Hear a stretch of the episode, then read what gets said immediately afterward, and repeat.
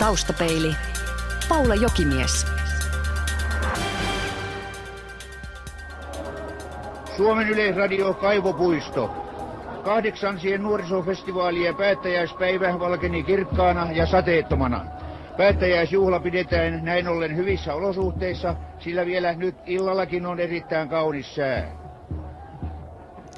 Vuonna 1962 Helsinki oli maailman huomion kohteena ja ohjaaja Taru Mäkelä, sinä olit vielä melko pieni.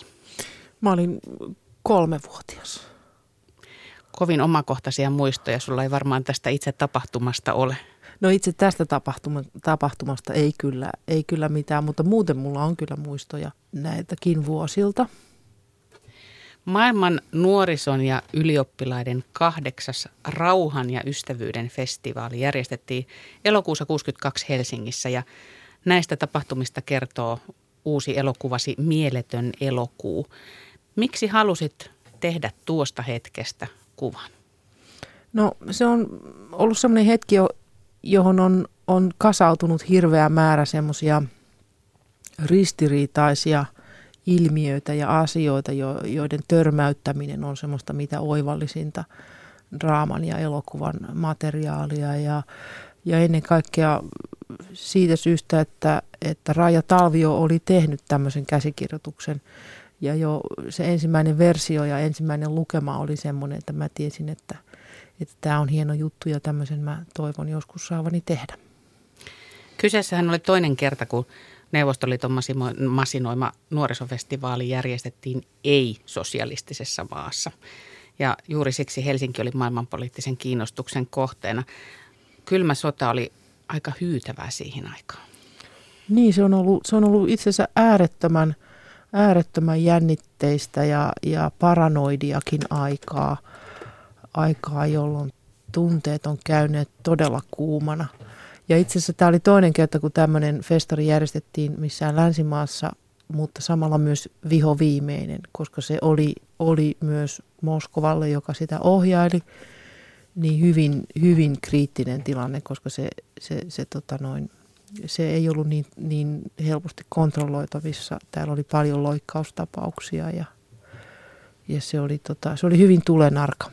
Niin oli amerikkalaisten vastafestivaalia ja paljon mielenosoituksia, paljon mellakoita, jotka Suomessa kuitenkin tuohon maailman aika aika harvinaista oli.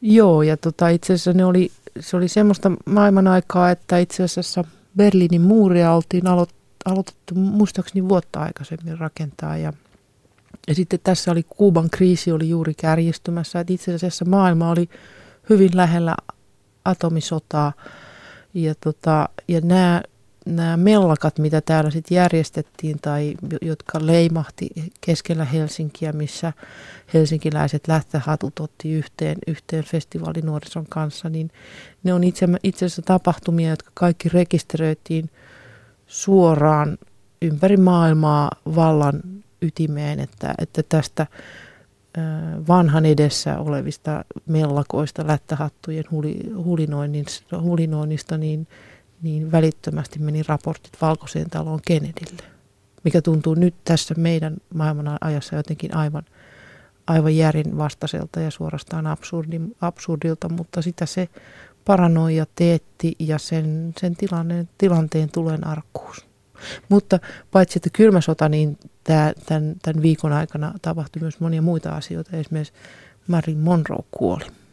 Pitääkö paikkansa esimerkiksi se, että, että sanottiin, että vakoilujärjestöt kaikkialta maailmasta olivat Suomessa silloin läsnä tutkimassa, että mitä festareiden aikana tapahtuu? Kyllä, kyllä, kyllä. Tämä oli siis niin, niin, tota noin, äh, niin tulenarka ja, ja, ja tärkeä ja vaarallinen. Ja, että kyllä täällä oli kaikki. Ihan, ihan, ihan, jo, ihan joka maan isoveli valvoi. Taru Mäkelä, elokuvasi tunnelma on kovin lempeä, vaikka se – se tilanne oli kaikkea muuta. Niin tässä on keskiössä ihmiset, tavalliset ihmiset, pienet ihmiset ja pienten ihmisten pienet asiat, jotka on itse asiassa niitä maailman suurimpia asioita, että niihin verrattuna se on itse asiassa ihan se ja sama tämmöisten vallankäyttäjien tämmöiset kukkotappelut. Ne on itse asiassa Jonni joutavia. Vaikka voivat vaikuttaa kyllä ihmisten elämään kummallisesti. Kyllä, mutta tämä on tämä näkökulma tässä näin, että, että, että, että, että tässä on keskiössä, on, keskiössä on, on tavalliset ihmiset ja heidän, heidän tota noin, oikeutensa onneen. No sinäkin olet koko elämäsi elänyt lapsuus- ja nuoruusvuotesi kylmän sodan aikana. Ja nyt kun sitä aikaa ajattelen, niin on jotenkin hirveän vaikea tämän päivän silmillä oikeasti muistaa, että mitä silloin oli. Minkälainen tunnelma sulle itsellesi jäi näistä 60-, 70-, 80-luvun ajoista, jolloin kylmästä sodasta puhuttiin. Minkälaista maailmaa se sinun mielestäsi oli? Kyllä Suomi oli sellainen kekkos, kekkoslovakkia. Että tota, sehän oli kauhean niin kuin kahtia jakautunut se maailmankuva. Meillä oli sellainen tietty virallinen totuus, jota, jota, jota se semmoinen, ähm, jota toistettiin yleisradiossakin, että mitenkä, mikä, mikä on se historiakäsitys ja mikä, se on tämä YYA Suomen, Suomen tota noin, äh, todellisuus. Ja sitten oli yksityinen todellisuus, joka oli perheiden sisällä kulkeva tarina siitä, mistä todella on kysymys. Ja ne asiat ei, ei, ei kohdanneet. Että tavallaan mä olen, mä olen elänyt semmoisessa kahtiakoisessa ma- maailmassa, jossa on rinnakkaistodellisuuksia. Ja tota, sitten mun teini-ikäni, joka oli sitä 70-lukua, niin silloin mä tota, se itse asiassa se, se tavallaan se YYA-jargon, se rauha ja ystävyys, niin, niin se tavallaan se hokema sai jo semmoisen aika ahdistavan, ahdistavan rytmisen, marssinomaisen luonteen. Kuinka paljon itse omassa henkilökohtaisessa elämässä pyristelit vastaan?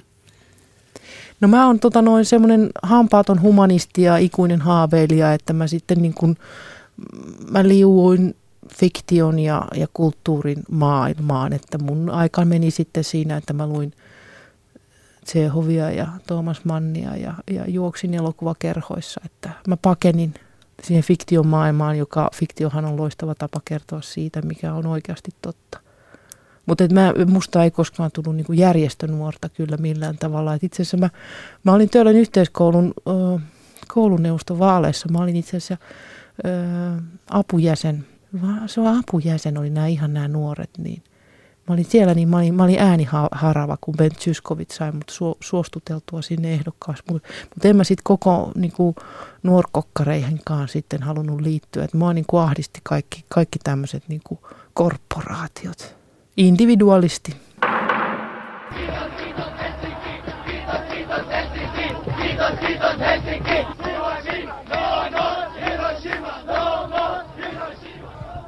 Maailman nuorison ja ylioppilaiden kahdeksannen rauhan ja ystävyyden festivaaliin osallistuneiden 137 maasta saapuneen 18 000 nuoren nimissä esitämme teille rauhan ja ystävyyden sanoman, joka samalla on todistuksena toiveistamme ja uskostamme nuorison tulevaisuuteen.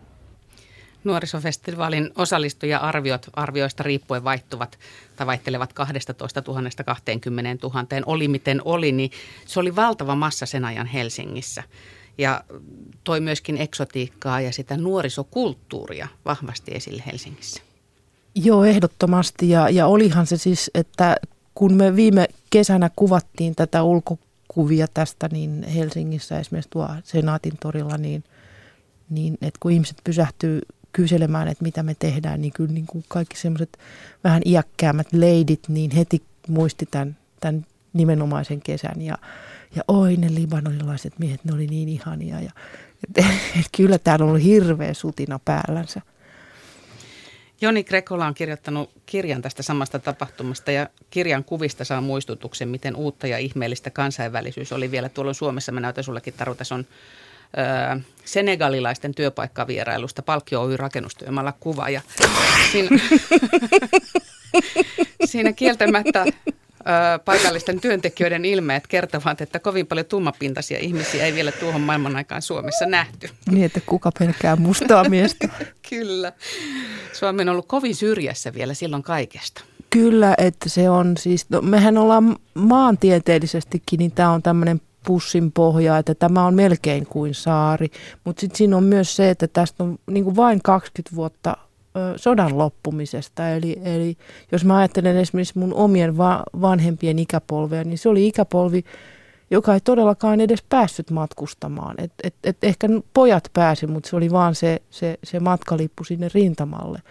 Et, et, et tässä on ollut monta vuosikymmentä hyvin suljettua elämää, että et siihen, siihen vielä suhteutettuna. Et no, vu- kymmenen vuotta aikaisemmin oli olympialaiset, mutta, tota, mutta siihenkin verrattuna tämä on ollut, koska tää on, tässä on tätä nuorta kulttuuria ja, ja, ja se on myös niin kuin polarisoitunut se poliittinen tilanne, niin siinä on niin, kuin niin paljon, paljon sellaista asiaa, sellaisia ilmiöitä, joista kyllä ymmärtää, että minkä takia taas viranomaiset olivat hyvin, hyvin stressaantuneita. Ohjaaja Taru Mäkelä, sä olet tehnyt paljon myös dokumentteja ja mä mietin, että miksi valitsit keinoksi fiktiivisen kertomisen, etkä dokumentteja, koska aikalaistodistuksiahan tuolta ajalta vielä runsaasti löytyisi kuitenkin.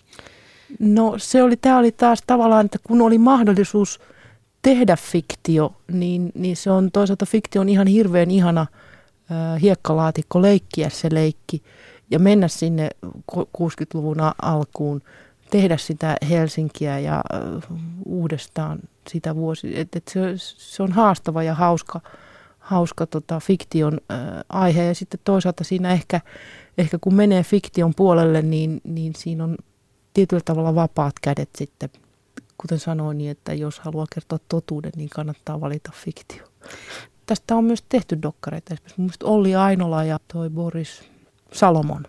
Mun mielestä ne on tehnyt yleensä joskus 2000-luvun alussa tästä dokkaria. Nythän tästä ollaan tekemässä. Että kyllä tämä, siis tämä on sellainen viikko, viikko suomalaisessa ja, ja eurooppalaisessa todellisuudessa, että kyllä tästä, tästä niin kuin riittää aineksia moneenkin.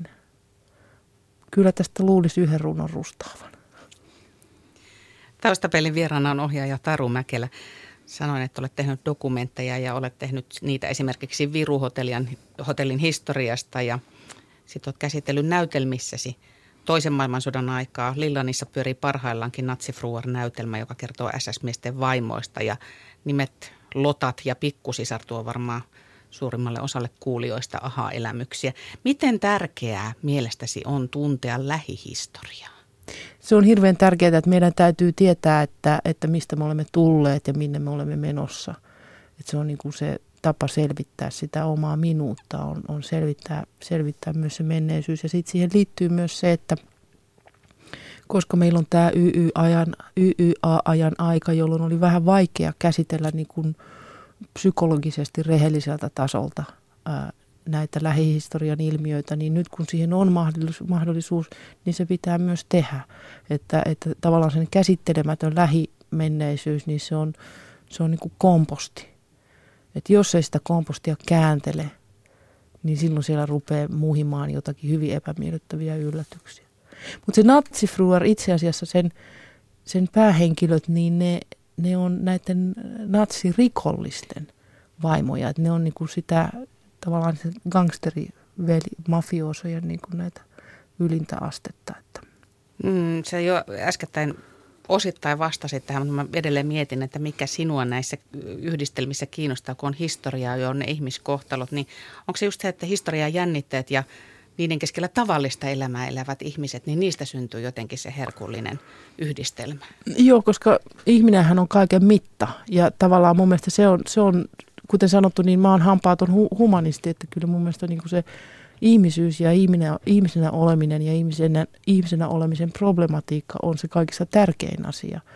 Ja, että tota, ja se, että historian, historian, historian aaltojen seassa on aina ne, ne ihan tavalliset ihmiset, niin, niin niiden kautta voi sitten myös kertoa sitä isosta kuviosta.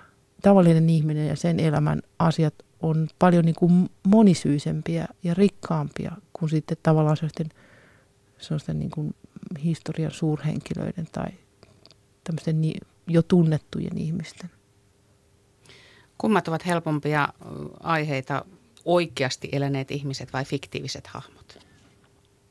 Kyllä niissä fiktiivisessä, fiktiivisessä hahmossakin on aina taustalla hirveän paljon sellaista tutkittua oikeata, oikeata elämää, että, että sillä tavalla esimerkiksi tässä mielettömässä elokuussa Raja Talvio käsikirjoittaja teki valtavan pohjatyön, arkistotyön ja kyllä näille kaikille ihmisille löytyy esikuvat. Ja kyllä mä luulen, että taiteilija aina, kyllähän se, sehän on niin kuin vampyyri, että sehän käyttää kaikki ihmiset ympäriltään. Pyydän anteeksi. Omaiset ja ystävät, mutta ainahan sitä on niin kuin sillä tavalla tarkkailee ja tie, tiedostamattakin ottaa talteen, talteen ja käyttää tietenkin myös omia, omia tota, elämän, oman elämänsä asioita, sekä negatiivisia että positiivisia. Että tota, kaikki kuuluu metsästykseen.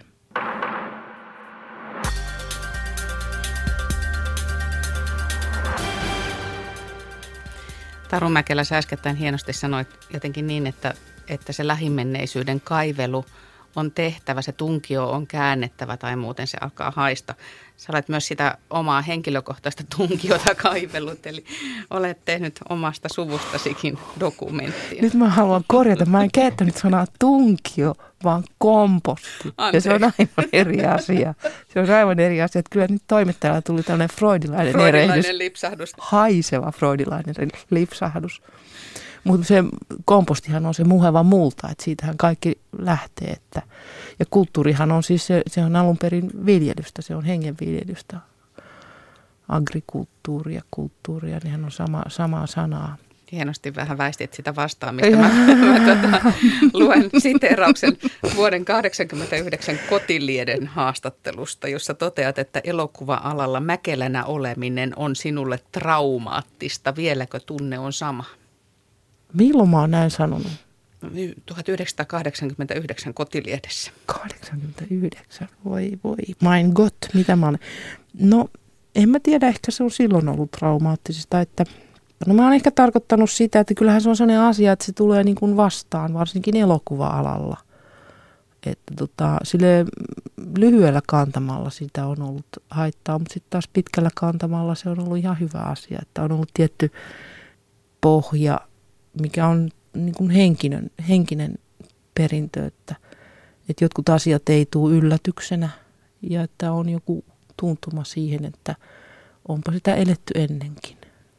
Ehkä se on ollut siis, mä oon silloin ollut, siis mä oon ollut silloin niin kuin valmistunut vissiin elokuvakoulusta ja että se on ollut sellainen erilainen, se on ollut sitä itseksi tulemisen, itseksi tulemisen joku tietty vaihe, koska se on kuitenkin elokuvakin on aika, se on, et ehkä mulla kesti vähän aikaa ennen kuin, mulla kesti aika pitkään oikeastaan ennen kuin mä tein pitkän näytelmäelokuvani. Se, joo, että mähän olin herrajesta 40-vuotias ihminen.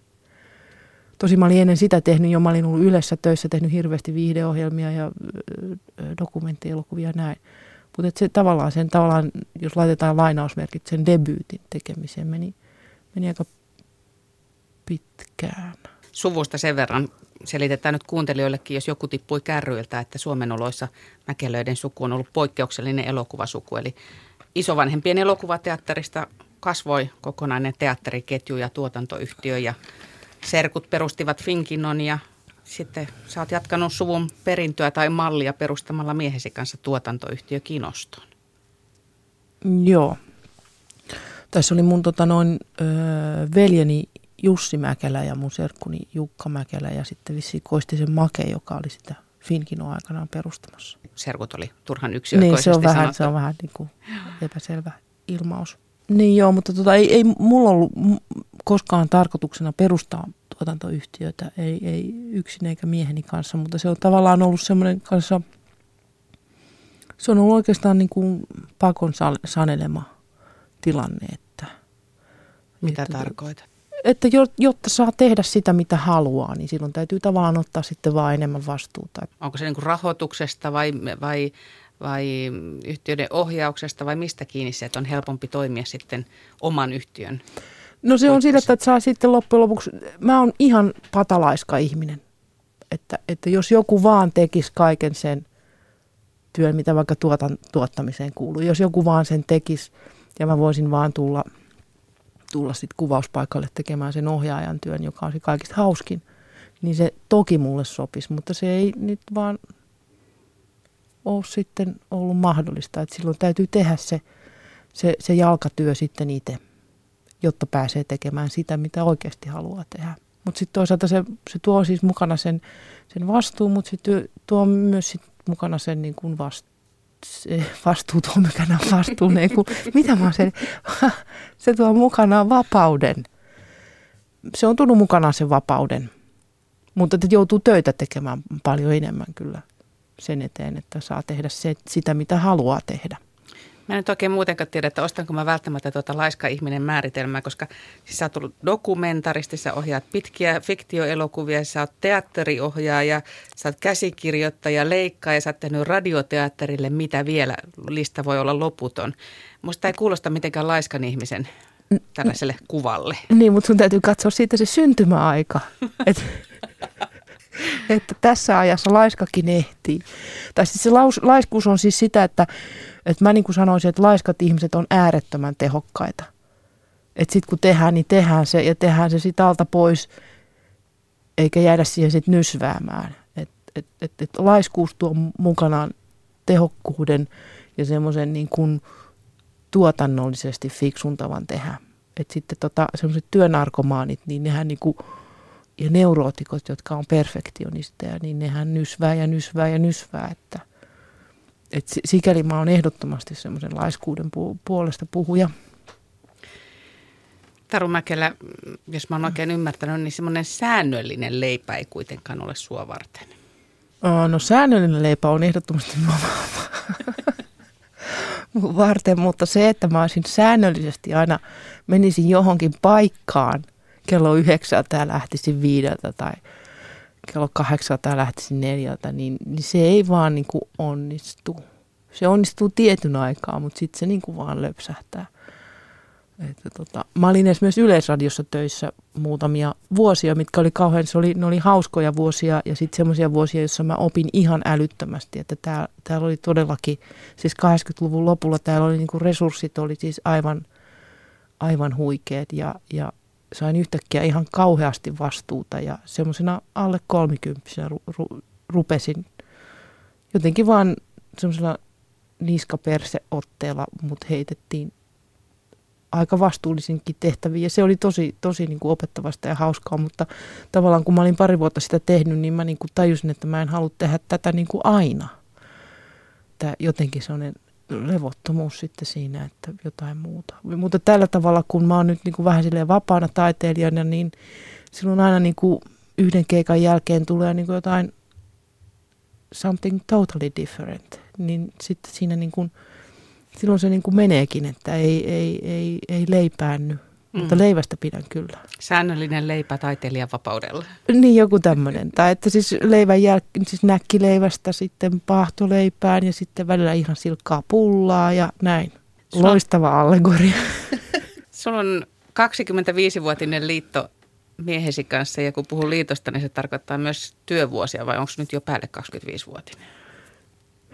Ei Työvuosia, mitä me nyt sitten ruvetaan laskemaan? Mm. Me ruvettiin, elokuvakoulussa ruvettiin tekemään yhdessä töitä. Eli aviomiehesi on kuvaaja Jouko Seppälä, joka on myös kuvannut tämän mielettömän elokuvan. Joo, ja Kinoston toinen omistaja, joo. Joo, että elokuvakoulussa me ollaan tutustuttu jotain, että me oltiin samoissa tuo, tuotannoissa jossakin ja sitten jotenkin huomattiin usein, että joku – joku asia, mitä me ruvettiin, niin oli sinne iso ryhmä, joka rupesi niin tekemään ja sitten kun se niin kuin kestää, niin sitten se niin kuin yhtäkkiä niin kuin ihmiset vaan häipyy ja sitten me ollaan sinne kaksistaan, että se vaan pitää saada niin kuin tehtyä loppuun. Niin työn kautta opiskelun aikana olemme tutustuneet. Kuinka te kestätte toisianne koko ajan sekä töissä että kotona? No ei se, mun mielestä se ei se ole yhtään kummallinen asia, koska suurin osa esimerkiksi Suomen maataloista menee tällä systeemillä, että isännällä on isännän hommat ja emännällä emännän hommat ja, ja mikään ei toimisi, jos kumpikin ei, ei, ei tekisi niitä omia hommiansa ja sitten toisaalta ihmiset useimmiten myös viihtyy keskenänsä. Tai sitten ei, mikä päätyy johonkin kahdeksaan surman luotiin, mutta meillä on tavallaan niin kuin sama näkemys taiteellisesti ja muutenkin samat niin kuin, elämän arvot – niin silloin se on helppo, helppo tehdä. Mutta sitten toisaalta meillä on niin kuin ihan erilainen temperamentti. Että sillä tavalla, että, että jos toinen on, on niin kuin allapää, niin toinen ei ole. Et silloin se olisi niin kuin hankalampaa, jos kumpikin olisi samaan aikaan vihaisia ja näin. Että tota. Ja sitten se, että meillä on, on samanlainen huumorintaju, niin se, se auttaa hirveästi. Mutta ei se sen kummallisempaa ole, kun, kun ei se, niin kuin, kuten sanottu, kulttuuri, niin se se on hengenviljelyä ja siinä on niin kuin samanlaiset lainalaisuudet kuin maanviljelyssä, mä uskon. Ja sen takia maatalot menee, suurin osa menee, mä luulen, että samanlaisella kuviolla, että aviopuolisot on niin kuin siinä projektissa monilla tasoilla niin kuin yhdessä vetämässä sitä hommaa. Taru Mäkelä, olet kertonut haastatteluissa avoimesti sairastamisestasi. Moni, monta vuotta sairastit syöpää ja nyt kun katsoo, se ollut tuollainen FK Haukesundin verkkaripuku päällä ja näytät jotenkin kovin hyvinvoivalle. Mikä muuttui sairauden myötä vai muuttuuko mikään? No mä en oikein tiedä. Mä luulen, että semmoinen niin edes muut, semmoinen oikeasti muuttuu, että hirveän paljon asioita sitten tapahtui sairauden myötä, että esimerkiksi tämä tuli perustettua tämä yhtiö ja jotenkin tavallaan niin kuin semmoinen erilainen vaihde. Joo, erilainen vaihde silmään, että tavallaan niin kuin se ajan rajallisuus, ajan raja, rajallisuus konkreti, konkretisoituu semmoisen vakavan sairauks, sairauden myötä, että, että, että tota noin. Se itse asiassa se, se on hirveän, erittäin hyvä kokemus, koska se, niin kuin, se niin kuin jäsentää aikaa ja sitten sitä omaa niin kuin minäkuvaa, niin kuin, että mitä. Se on ihan sel, selvä asia, että jos, jos on nyt jotain asioita, ehkä haaveet muuttuu tavoitteiksi. Taustapeilin Vakio Viitonen. Taru Mäkelä, mitä muistat lapsuudestasi? Nyt voidaan palata vaikka siihen, kun sanoit, että kolmivuotiaastakin ajasta muistat Tota, mä muistan paljon kirkkaita värejä ja sitten äh, Marion Rungin äh, tipiti. Paras ja pahin luonteen piirteesi? Laiskuus. Se oli sekä että. Joo. Millaisten ihmisten seurassa viihdyt? Ö, ystävällisten ja viisaiden. Missä olet mielestäsi onnistunut parhaiten? Missäköhän mä olisin onnistunut parhaiten? No mä oon onnistunut parhaiten elävien ja terveiden lasten synnyttämisessä. Ja viimeiseksi palataan siihen, mistä äsken jo vähän puhuitkin. Millainen on toistaiseksi toteutumaton haaveesi? No mä en nyt tiedä, että kun, kun musta tuntuu, että mulla ei niin haaveita olekaan, että mulla on vaan tavoitteita. Maailman rauha. että maailma pelastuu. Itä, Itämeri puhdistuu. Lukitaanko vastaus? no mun siis tavo, mun tavoite on se, että mä ehdin tavata mun sisaren ja antaa sille lahjan, jonka se vie huomenna Ritva Oksasen 50-vuotis juhlaesitykseen. Se on mun tavoite, että mä ehdin sen niin kuin hoitaa tässä ennen kello neljää. Sitten onnea Ritva Oksaselle. Yle.fi kautta taustapeili. Yle. Radio Suomi.